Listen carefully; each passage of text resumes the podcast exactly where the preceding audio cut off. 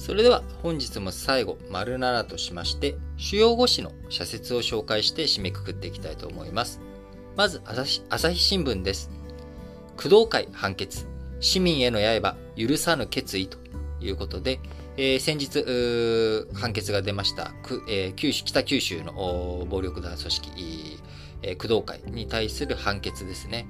えー、指示を裏付ける直接の証拠はなかったが、判決は複数の組員が役割を分担している計画性、動機、指揮命令系統などを検討し、犯行は2人の共謀や意思に基づいて行われたと認定したということで、えー、直接手を下していなくても、えー、直接それに関わっていなくても、事実認定として、えー、その暴力団組織のトップが、あ責任を負う立場にあるということで、す、えー、で、にですね、あの、特殊詐欺事件などでもこういった認定、えー、ありましたが、今回、えー、工藤会、殺人に関する事件、えー、についてですね、えー、工藤会トップに死刑判決が出たことです。えー、こちら、もともと暴力団組織に関する話ということもあって、裁判員裁判制度、裁判員制度は使われずに、えー、ね、その報復が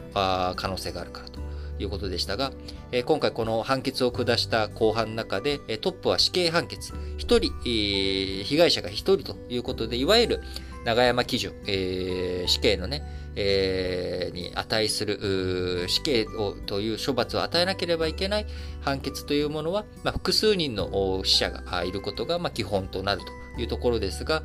一人しか死んでいない中、さらに事実認定としても直接下したわけじゃない暴力団組織のトップが死刑判決ということで、非常に重たい判決出ましたけれども、判決出た後にですね、そのトップの人は生涯後悔することになるぞという脅しめいた文句を言ったりということもあり、司法関係者、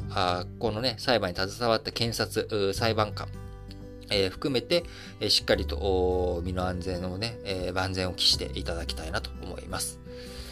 えー、朝日新聞続いて、アフガン混迷、え、地元民の救出に全力をということで、忘れてはならないのは、日本も対テロ対テロ戦争に参加した統治国であることだ。アフガン復興と人道問題に責任を負う国としてどんな役割を果たせるか、誠実に答えを出すべきだ。え、毎日新聞も、緊迫するアフガン情勢、安全な退避に各国連携をということで、当面は希望するすべての人々の安全な出国が最優先だ。最後の一人まで無事に退避できるよう関係各国は足並みを揃えなければならない。えー、毎日新聞もう一本はですね、緊急事態宣言、えー、21都道府県に小出しの対応を続けるのかということで、政府は楽観姿勢を改めなければ国民や医療従事者の協力は得られない。感染第5波を収束させるためには専門家と危機感を共有し、対策に全力を挙げるべきだ。え産経新聞もですね、えー、宣言関係です。宣言下の病床確保、医療界は積極的な対応を、いつまでこれを繰りだ繰り返すのか。まあ、小出しの対策対応になっていることに対して産経新聞、いつまでこれを繰り返すのか。全国的な感染拡大が続いていることを考えれば、まずは全都道府県を重点措置以上とし、まん延防止等重点措置ですね。重点措置とし、改善傾向が顕著なところから改善、解除するような柔軟な発想が必要であると。これまでの対応と違った対応すべきなんじゃないかということを産経新聞です。え産経新聞もう一本はですね、朝日新聞でも取り上げました工藤会総裁、えー、工藤会の裁判の判決ですに関係するものですけれども、工藤会総裁に死刑、国民常識に沿った判断だ。指示命令を示す直接証拠がない中、判決は検察側が積み上げた状況証拠をほぼ認定した。殺害被害者が一人でも極刑を選択するなど異例ずくめの判断だった。えー、続いて読売新聞。アフガンの混迷、タリバンの変化をどう導くか。タリバンがこれまで独自の極端なイスラム法解釈から女性の教育や就業を禁じ、残虐な刑を課してきた歴史を考えると、国際水準で人権を守るとは考えにくいということで、こちらはね、先ほど私の方も丸5で、えー、お話しさせていただいた内容ですね。えー、読売新聞もう一本。緊急事態再拡大。医療の整備と拡充が先決だと。変異したデルタ株は感染力が強く、若い世代も重症化している。医療体制が逼迫すれば、コロナだけでなく、急病や交通事故などの救急医療にも支障が生じる。自分や家族の命を守るため、一人一人が改めて注意を払いたい。全くもって同意見です。えー、最後、日経新聞。えー、若者のコロナ空白支援をということで、えー、コロナ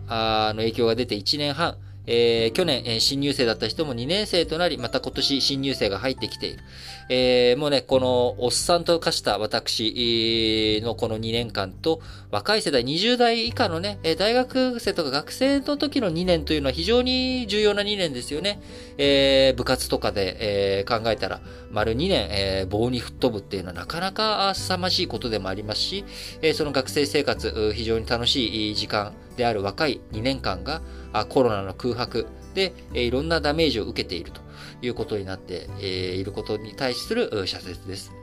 コロナ禍の若者が成長機会を奪われる問題は世界で共通する。今後の対策が若者の質、若者の質ってなんだなんかちょっと偉そうな言い方ですね、これ。若者の質を左右し、国の成長には影響を与えかねないということですけれども、やっぱり若者のね、えー、生活や、えー、そういったものを通じてコミュニケーション能力、学習能力、こういったものをどういうふうに高めていくのか、そういった非常に大切な2年間がコロナの影響で、えー、オンラインになっていたりとか、人との関わり合いが少なくなっている、え、バイト機会が限定されるとかね、ボランティア活動になかなかなか参加できないとか、まあ、いろんな不満が溜まっている状況だと思われます。え、こういったものをしっかりとですね、え、気を配っていく、目を配っていく。で、それは若者というところでは学生にとどまらず、新入社員とか、まあ、そういったところにも目を配っていくべきだという点には、趣向する内容です。最後、日経新聞。米軍と連携し、アフガン退避に全力尽くせ。テロとの戦いでも自衛隊が米韓などへの補給活動に当たってきました。中東の危機は日本の安全保障に直結する。アフガンがテロの温床にならないよう日本にふさわしい役割を果たしていく責務があるということで、えー、アフガニスタン問題と、えー、コロナあ、緊急事態宣言拡大したことに関すること、えー、そして工藤会への判決。まあ、このあたりが、えー、今今日の社説、目白押しということですので、えー、複数のね、話題をやっぱり違う新聞で違う角度から取り上げた社説、複数読むことによって多角的な視点、え手に入れることができると思いますので、ぜひお時間ある方は、あ社説、目を通して、えいただければと思います。え社説のリンクはですね、私、ラジ歴のリートンですと書かれているツイッターの、えアカウントの方で、え毎朝あ、社説のリンクを、え、ツイートしておりますので、そちらの方からぜひ読んでいただければと思います。